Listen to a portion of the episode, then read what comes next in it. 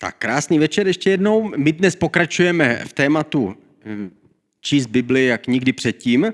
To znamená, měly by ty témata nám pomoct číst Bibli. Já jsem se zaměřil speciálně na starý zákon, protože starý zákon někdy hm, je obtížnější číst než nový zákon. V novém zákoně Ježíš, v novém zákoně je přesně to, co Ježíš říká. Je tam spoustu věcí, které pro nás jsou samozřejmě daleko aktuálnější. Už tam nejsou Možíšovi přikázání, které, už dávno pro nás nejsou platné. Takže někdy starý zákon je pro nás těžší číst. Právě proto jsem se na něho zaměřil, protože naopak starý zákon ale mnohdy ukazuje na Ježíše, proto my vlastně ve starém zákoně nacházíme důvody a důkazy pro to, že Ježíš Kristus vstal z mrtvých, že on je ten mesiáš, že on byl ten vtělený Bůh, protože jediný důkaz, který my proto máme, je mimo teda naše vlastní přesvědčení, protože jsme se s ním nějakým prostě tajným způsobem uvnitř setkali, tak mimo to vlastně tu jistotu máme jedině z toho, že chápeme ty předpovědi ve starém zákoně. My jsme eh, četli, no já jsem mluvil o tom, že se používají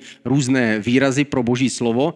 Ehm, používá se tam slovo logos a réma a většinou se to vykládá tak, že logos je to obecné, ty obecné informace, které v Bibli jsou, to znamená, nacházíme v Bibli ten příběh spasení, který tam je, ale pak jsou tam také prorocké předpovědi, které právě si spojujeme potom s Ježíšem a s událostmi, které se dějí. A pak samozřejmě réma, to znamená, že čteme Bibli a Bůh svým duchem oživuje jednotlivé místa, čteme třeba o Davidovi a najednou tam vidíme náš nákup nebo naši, naši práci, nebo naši situaci v rodině. Můžeme číst o čemkoliv, o komkoliv a Bůh je schopen to svým duchem nám zosobnit tak, že v tom poznáváme sami sebe. Je, to přesně jako já. A tím on k nám mluví. Takže to jsou, to jsou tři způsoby. My se podíváme na ty, na ty dva, dvě první a podíváme se dneska na historické knihy, které nám do, doběhnou vlastně ten příběh Izraele, na kterých vlastně vidíme tu nemožnost lidí naplnit zákon. My jsme mluvili minulý týden o Mojžíšovi, o tom, že byl vydaný zákon. Bůh řekl,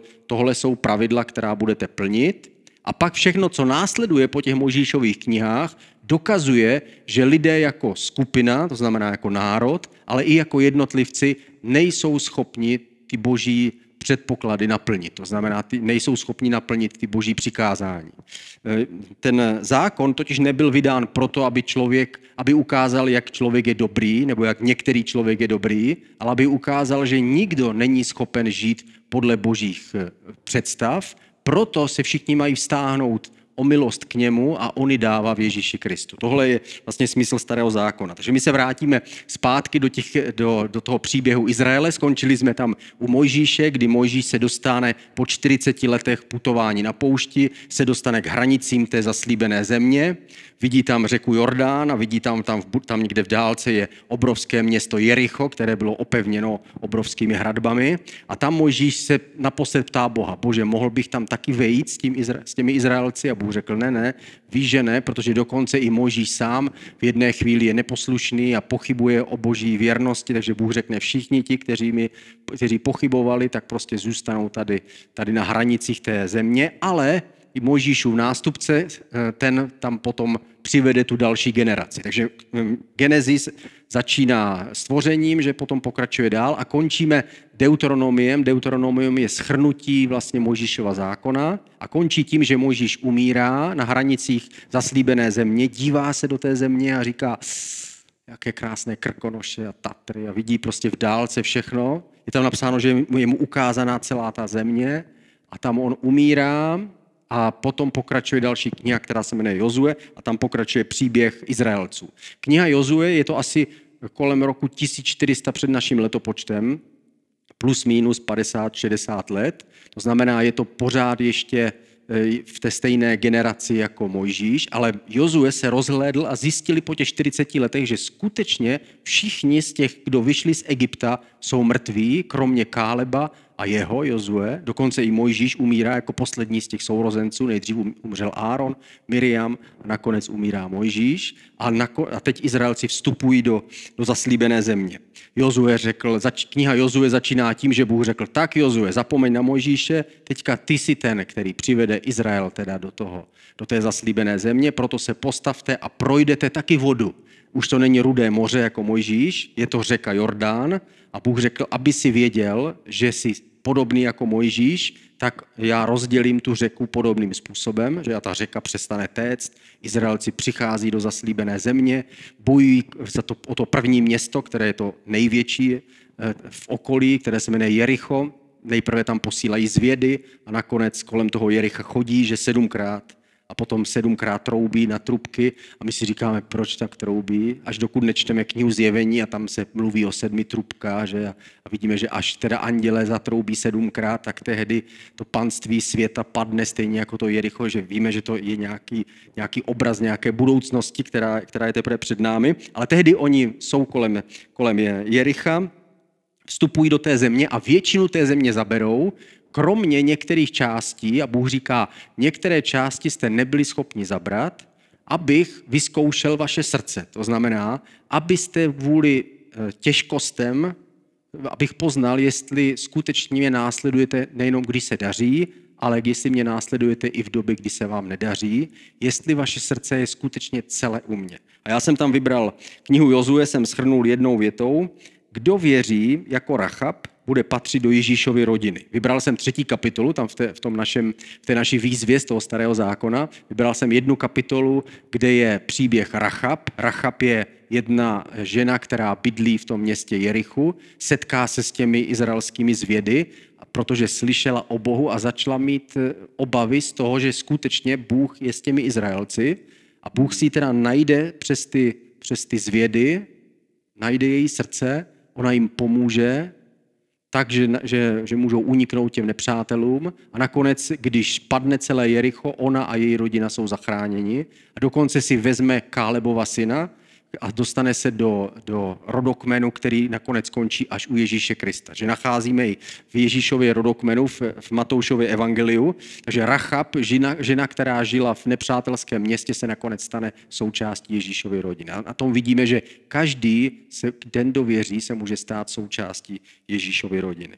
Pak nastupuje kniha soudců, Kniha soudců je asi nejméně oblíbená kniha ve starém zákoně, možná ještě mimo Joba, protože to je taky obtížná kniha, ale soudců je taková pesimistická, negativní kniha. Je to vlastně prvních 300 let, kdy Izraelci vstoupili do té zaslíbené země a neustále se tam opakuje jedna věc. Oni už od začátku, když vymřela ta, ta generace toho Jozue a těch těch vlastně, kteří putovali po poušti a měli toho plný zuby, prostě toho komunismu, jako prostě toho, té neposlušnosti prostě těch jejich otců, takže ti řeknou, my budeme sloužit Bohu, ta generace skutečně Bohu slouží, ale oni postupně vymírají, Jozue umírá, že? Na konci knihy Jozue. A přichází nová generace a ti už Bohu neslouží. A v knize soudců těch prvních 300 let, co, co žijou v té zaslíbené zemi, se neustále opakuje to, že oni odejdou od Boha, trpí pod, pod nepřáteli, volají teda k Bohu o pomoc, Bůh jim pošle vysvoboditele nějakého, který se jmenovali soudci, soudci, takže on posílá nějakého vysvoboditele a ten s boží pomocí poráží ty nepřátele a znova Izraelcům přináší svobodu. Oni dostanou svobodu, zase odchází od Boha, neslouží mu, zase přichází další nepřátel a to se opakuje znova a znova v téhle knize. Proto je to tak depresivní tady tuhle knihu číst. Je to jako od Boha a zpět a zase znova dokola. A schrnuje to eh, druhá kapitola, takže já jsem doporučil ke čtení druhou kapitolu, protože tam je právě napsaný o tom, že eh, kvůli neposlušnosti se tohle neustále děje. Že když k němu volají, Bůh jim pomůže, když k němu nevolají, nebo když se mají dobře, tak prostě dělají jiné věci. Je to taková, taková krásné zrcadlo života mnoha, mnoha z nás. Když se všechno daří, tak na Boha máme tendenci zapomenout když máme potíže, tehdy k němu utíkáme, aby on nám pomohl. A o tom je vlastně kniha soudců. Já jsem ji schrnul jednou větou, kdo nebude věřit, tak vše ztratí. Opakem té, té, toho, té věty z knihy Jozue. V Jozue to bylo ten, kdo věří, ať kdokoliv, tak vstoupí do Ježíšovy rodiny. A kniha soudců nám naopak depresivně ukazuje, ten, kdo nevěří, tak i když je součástí té rodiny Izraele, tak mu to stejně nepomůže. To znamená, nejde o to, kde se narodíš, ale co máš uvnitř, jakým způsobem žiješ. Další kniha je kniha Ruth, to je taková uzoučká kniha, čtyři kapitolky jenom. Je to příběh, takový krásný příběh pokorné dívky, která se přidá k Izraeli. Ona, ona je z jiného národa, je, je z, z Moabu. To byl národ, který žil tam, kde je dneska Jordánsko. A ten, ta se připojí ke své, ke své tchýni, ano, přesně, tchýni a přijde do Izraele a nakonec získává manžela a získává majetek zpět pro svoji tchýni, protože tehdy to bylo tak, v Izraeli to bylo tak, že eh, ty pozemky byly dědičný, to znamená, mělo to zůstávat v rodině. A když ta rodina o to přišla, jako zrovna tahle rodina, která odešla do zahraničí, ale vrátila se zpět, tak měli právo znova získat ty pozemky, ale museli počkat až na 70. rok, který byl, a nebo mohl nějaký příbuzný jim pomoct a takzvaně vykoupit. A právě o tom máme čtvrtou kapitolu.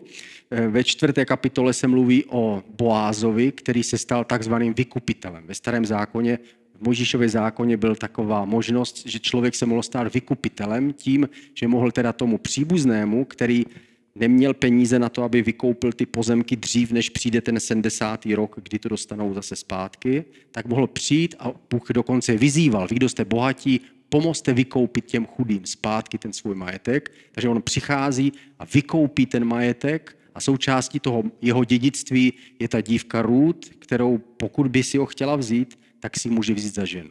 A ona říká, ano, no vezmou se prostě happy end, jako krásný příběh. Ale my v tom vidíme, je to čtvrtá kapitola, já jsem doporučil tu čtvrtou kapitolu eh, a zhrnul jsem jednou větou tuhle knihu.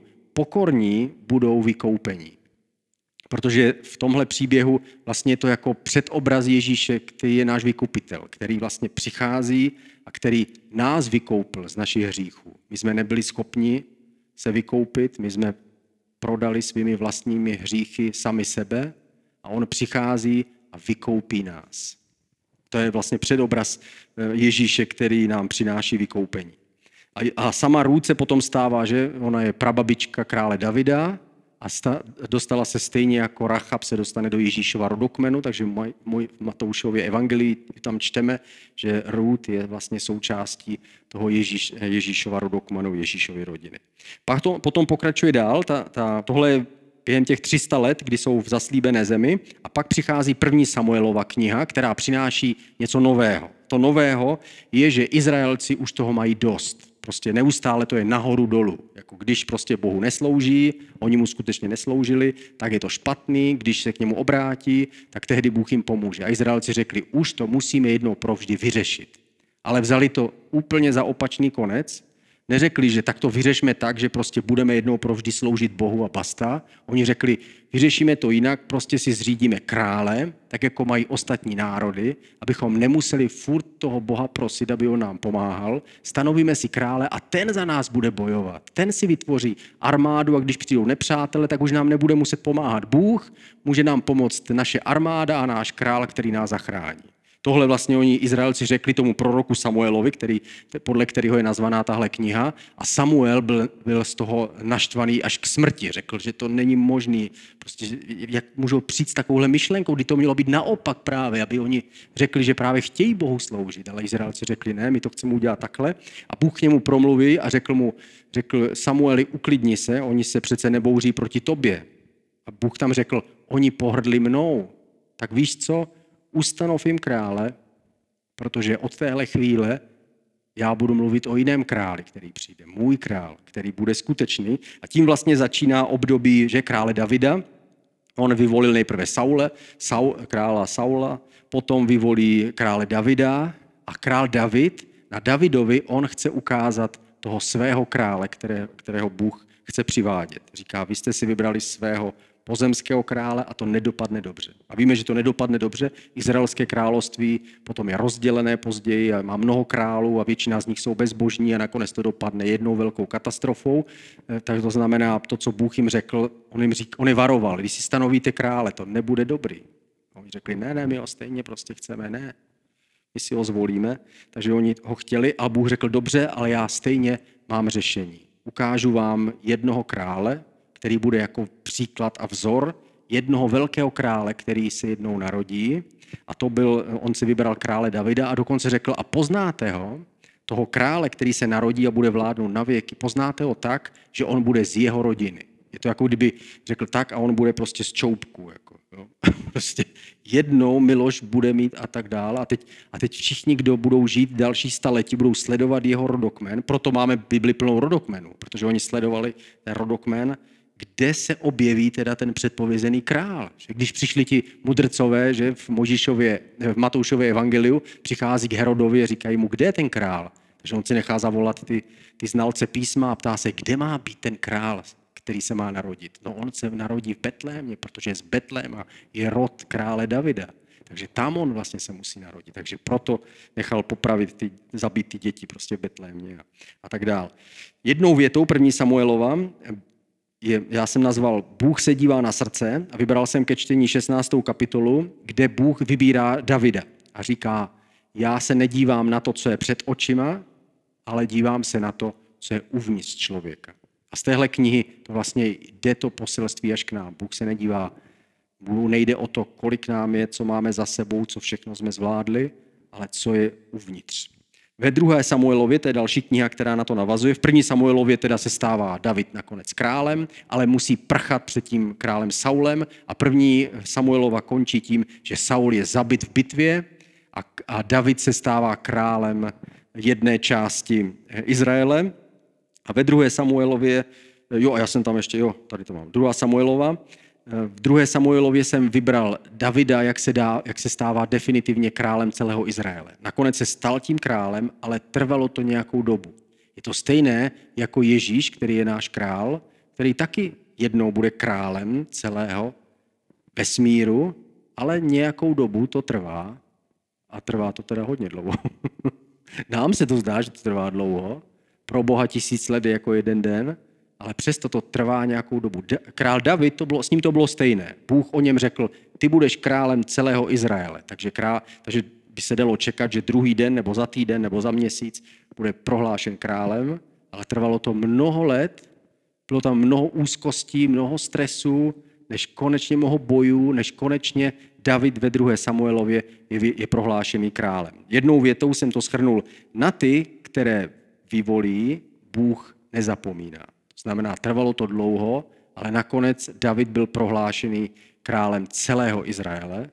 Všichni Izraelci přišli k Davidovi a řekli, Davide, teď ty jsi náš král. Proto jsem vybral pátou kapitolu, kdy eh, David je prohlášen králem celého Izraele. Pak to pokračuje dál, ta druhá Samuelova, eh, kdy, on, kdy David teda i on sám dělá chyby. Vidíme, že nikdo není schopen prostě žít dokonale a čistě a krásně. Eh, a další kniha, která je první královská. První královská kniha podle tradice, nevíme to přesně, ale podle tradice byla napsaná Jeremiášem, ty dvě královské knihy, o čemž ale nevíme úplně přesně. Eh, v každém případě nám to může být jedno, prostě kdo to napsal, protože není to nijak podstatný, ale ty dvě královské knihy nám popisují, co se dělo po smrti krále Davida po smrti krále Davida nastoupil jeho syn Šalamón, který byl mimořádný člověk, byl mimořádně inteligentní, napsal mnoho knih, byl vědec, zkoumal, zkoumal přírodu, zkoumal, zkoumal různý přírodní zákony, napsal několik knih Bibli, že přísloví, prostě moudrou knihu. Dokonce o něm psáno, že byl nejmoudřejší ze všech lidí, kteří se kdy narodili na zemi v té době, takže vidíme, že on byl, byl úžasný a navíc jeho srdce bylo blízko Boha. Eh, ale přesto nakonec vidíme, jak jeho srdce pomalu, ale jistě se od Boha odvrací. To znamená, bez ohledu na to, jak kdo začal, podstatné je, jak skončí. Není jedno, jak jsme začali, jak to bylo krásné nebo, nebo slavné. Podstatné je, jestli dokážeme překonat další výzvy v našem životě, které nám na naší cestě víry přichází. Proto jsem tam dal jednou větou, první královskou, ty, kteří ho odmítnou, Bůh odmítá. Ta druhá Samuelova končila. Ty, který si Boha vyvolí, Bůh na ně nezapomene, jako na krále Davida. Ale pak ti, kteří ho odmítnou, jako Šalamoun, tak on odmítá je. Šalamoun, nakonec se Bůh na Šalamouna rozněvá, protože Šalamoun se rozhodne, že od Boha odejde, odstupuje od Boha, že přestává mu sloužit na konci svého života. Tam jsem vybral kapitolu 11, kde je právě psáno to, o tom Šalamounově odpadnutí. Šalamoun odpadá a je království je rozděleno na dvě poloviny. Po smrti Šalamouna jeho syn Jeroboam se stává králem, ale je hloupý nebo špatný a království je rozděleno. Vznikne vzpoura a mu zůstává pouze jižní část, která se od té doby jmenuje Judsko a severní část, které se říká Izrael. A to z té severní část obsahuje deset, těch deset izraelských eh, kmenů a ta jižní část je pouze Juda a Zabulon, kteří jsou společně a kteří vlastně zůstávají druhou polovinou. Je to jakoby rozděleno na dvě poloviny. A ve druhé královské už čteme o jednotlivých králích. To když čtete, tak to je tenhle král byl hrozný, tenhle král byl ještě horší, tenhle byl docela dobrý, ten byl zase hrozný. Pak měl syna, ten se poučil, ten byl dobrý, ale pak jeho syn byl ještě horší. A ten měl syna, ten byl ještě horší a jeho syn byl, a ten byl zabit a ten zabil svoji matku a pak matka zabila jeho. Prostě jako, jako jako ten, ten seriál o těch trůnech, jako jo, prostě to je prostě z toho, z toho vza, vzato. Je to, eh, oni prostě žijou úplně normálně jako všechny ostatní pohanské království celého světa, protože si vybrali, chtěli krále, tak jako mají všechny ostatní národy, takže to přesně se odehrávalo v jejich dějinách. Jejich králové už nebyli takoví, jak, jací měli být podle Možíšova zákona. Podle Možíšova zákona měli lidé hledat toho krále podle boží vůle. Bůh měl označit toho krále ale oni už dávno je neoznačovali, ale dědili to jejich synové a jejich synové a pak, to, pak, se, pak ho zabili a získala to zase jiný rod a tak dále. Bylo to běžné jako kdekoliv jinde. A v první královské a druhé královské čteme o dvou velkých prorocích, Eliášovi a Elišovi. A to jsou proroci, kteří dělají zázraky. Byli to jediní proroci ve starém zákoně, kteří dělali zázraky. Oni dělali mnoho zázraků, aby, když přijde Ježíš a dělá zázraky, aby lidem to evokovalo tady ty události ze starého zákona a rozpoznávali v tom proroka, který přináší nějaké, nějaké slovo od Boha, Ježíš, který, který dělá zázraky stejně jako oni. Ve druhé královské já jsem ji schrnul. On uzdraví a zachrání toho, kdo věří, ať je odkudkoliv. A vybral jsem tam pátou kapitolu, kde je příběh Elíši, to je prorok Elíša, který uzdraví Námana ze Sýrie, co byl, což byl vojevůdce ze Sýrie, který byl pišný, ale byl malomocný a rozhodne se, že navštíví proroka Elíšu v cizím národě, kterého tehdy Syřané okupovali, dokonce ten národ.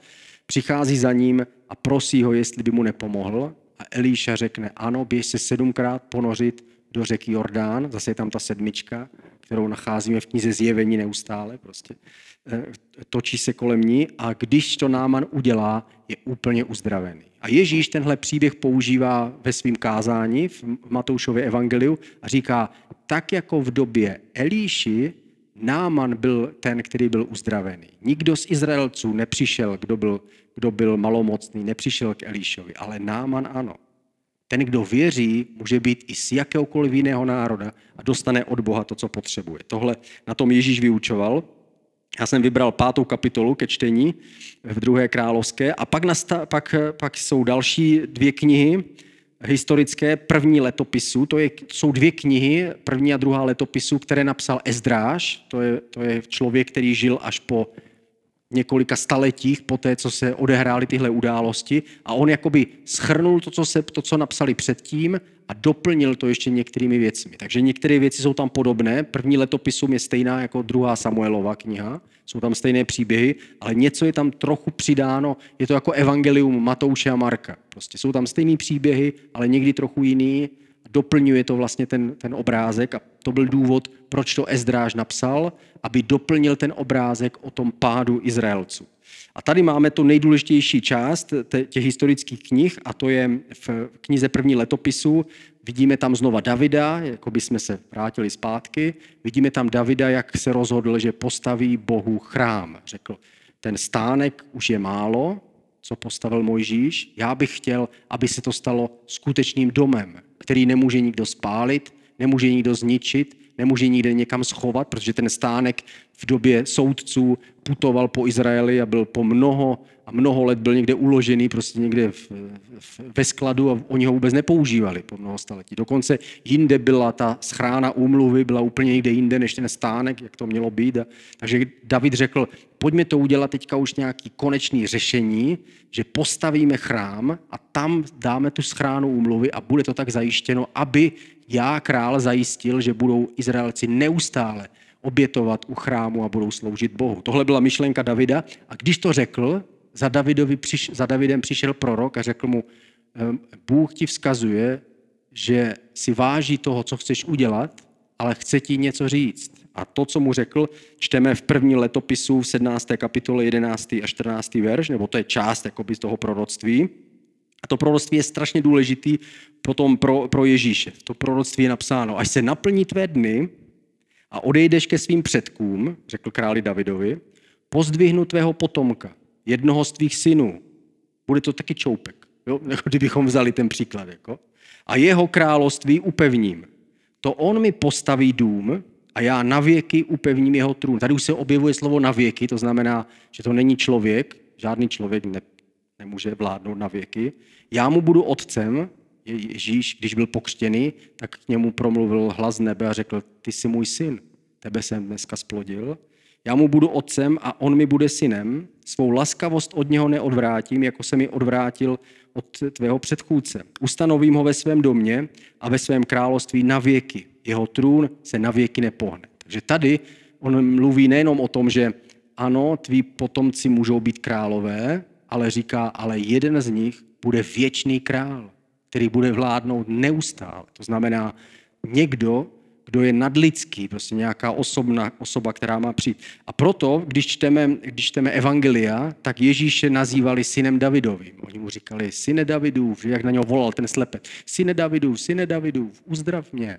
A to bylo označení, že oni ho očekávali, že ty jsi možná ten věčný král, který se měl narodit. Dokonce ho v jednu chvíli Ježíše chtěli prohlásit králem, že a musel, utý, musel uniknout, aby ho vůbec eh, mohl dál pokračovat v té službě. Řekl, teď ještě není na to čas.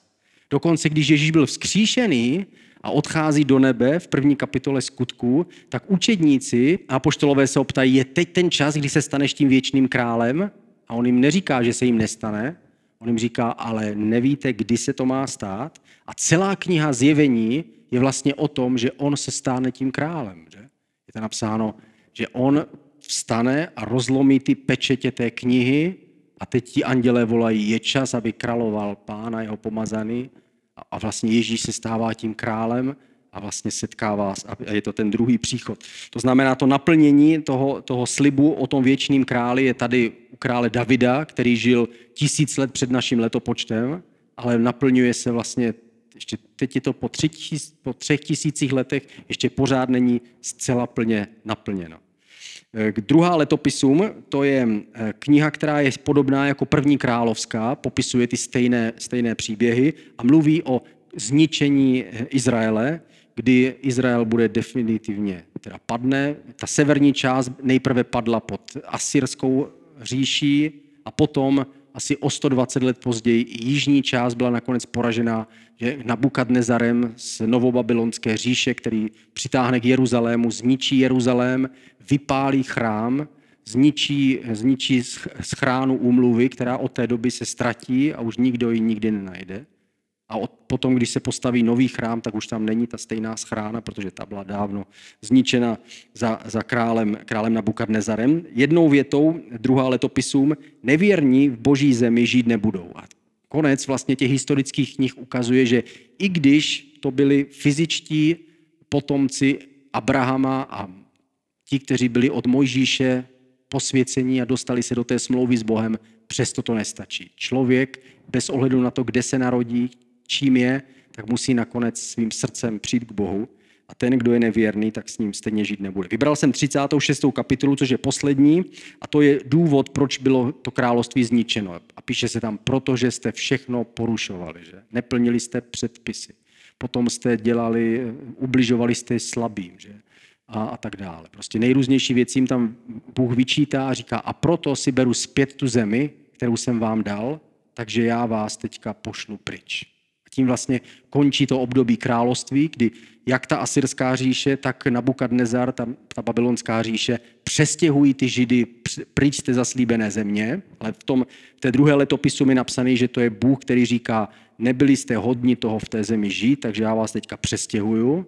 Ale prorok Jeremiáš, který žije v té době zničení Jeruzaléma, prorokuje, že to bude jenom na 70 let, po 70 letech se vrátí Izraelci zpátky do své země a Bůh jim dá novou šanci.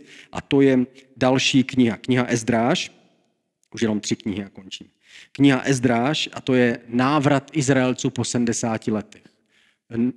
Ta novobabylonská říše je poražena Peršany a Médy, Objevuje se velký král, takzvaný, který se jmenoval Kýros Velký, který 250 let předtím je předpovězený Izajášem. Izajáš, aniž by se vědělo o nějakých pršanech, kteří tam někde na severu žijí, tak prorokoval o tom, že přijde můj služebník Kýros, který znova vrátí zpět do, do své země Izraelce. Prorokoval Izajáš, který žil předtím 200 nebo 250 let. A najednou se opravdu objevuje velký král Kýros Velký, jeden z největších starověkých panovníků, porazí Babyloniany, porazí, porazí Babylon a ustanoví ještě větší říši, než byla Asýria Babylonie, perskou říši, ale přichází s novou myšlenkou a to je, že on ty národy, které byly přestěhovány, zase stěhuje zpátky na ta svoje místa. Takže židé hned ten první rok panování krále Kýra dostávají možnost vrátit se zpátky. Kýros jim říká, běžte, vraťte se do své země, postavte chrám svému bohu a obětujte tam i za mě oběti. Modlete se i za mě, aby ten Bůh, kterého vy uctíváte, mohl být mě nakloněný. Oni se vrací v několika různých vlnách. Ezdráž je druhá vlna těch, kdo se, kdo se vrací. První byl, byl ten, ten potomek těch izraelských králů, a ten se vrací jako první, Zorobábel se jmenoval, to byla první vlna, potom o několik let později Ezdráž se vrací s dalšími židy, nebylo to moc, bylo to kolem 30-60 tisíc lidí, kteří se vrací zpátky do toho zničeného Izraele. Oni začnou tím, že postaví chrám, ale ten chrám je malý, není to jako ten Šalamounův velký chrám, je podobně velký, jako byl ten stánek, bylo to maximum, jako, je to jako my, maximum, co jsme mohli, prostě Rubínek, tak prostě oni postavili, co mohli, ten chrám prostě byl menší, ale přesto ho postavili eh, a, a, říká, a začali tam obětovat, a začali přinášet Bohu oběti. A říkají, my jsme začali tím nejdůležitějším. Postavili oltář, pak postavili chrám. A já jsem tam vybral eh, kapitolu 1, kde Ezdra, ta kniha Ezdra začíná tím, že, se, že je napsáno a tak se naplnilo proroctví a oni se po 70 letech skutečně vrátili zpátky. Každé proroctví, nakonec, které čteme ve starém zákoně, se nakonec naplní. Jeremiášovo proroctví už po 70 letech, ale jsou tam ještě další proroctví, které se týkají Ježíše Krista, všechny z nich se naplnily a pak jsou některé další, které se teprve mají naplnit a i ty se jednou naplní. Další, na to navazuje kniha Nehemiáš. Nehemiáš eh, a je tam potom ještě kniha Ester, Nehemiáš sloužil u krále, který byl vlastně vychovaný pod eh, královnou Ester. Ta kniha Ester časově patří mezi Ezdráše a Nehemiáše. Nehemiáš slouží králi, který se jmenoval Artaxerxes a byl to synem velkého perského krále Xerxese, který se stal manželem Ester, o čem se píše potom v knize Ester. A Nehemiáš je ten, který, který slouží u toho krále a Bůh se ho dotkne a rozhodne se, že se vrátí do Jeruzaléma, postaví hradby a obnoví Jeruzalém jako město. Já jsem jednou větou schrnul tu, tu knihu. Bůh své plány vždycky uskuteční. Protože on prorokoval, že oni se vrátí zpátky a Jeruzalém bude obnovený. Takže nejprve přichází Ezdráž, obnovuje se chrám a pak přichází Nehemiáš, staví ty ochranné hradby kolem Jeruzaléma a Jeruzalém je obnovený. Není to tak velký jako předtím, ale je obnovený a je připravený na to, aby přišel ten věčný král. Bude to trvat 400 let, od, asi 450 let od doby Nehemiáše, když už nečteme nic dalšího, žádná další historická kniha. Nevíme proč, ale trvá to přes 400 let a najednou se objevuje ten král králů, který se narodí jako syn Davidův, jako syn člověka, jako ten velekněz vstoupí do té nebeské svatyně, Ježíš, který se stane naplněním starého zákona. Poslední kniha je kniha Ester, kterou jsem shrnul jednou větou. Kdo se spolehne na Boha, bude žít. Královna Ester měla možnost zachránit Židy před pogromem, který plánovali v té perské říši, a, ale obě, chtěla, byla ochotná obětovat svůj vlastní život, protože hrozilo, že král, kdyby ji nepřijal, tak za to byl trest smrti, že bez vyžádání vstoupila před něj. A ona řekla ve čtvrté kapitole, kterou jsem vybral jako shrnutí té knihy, řekla, jestli mám zahynout, tak ať zahynu.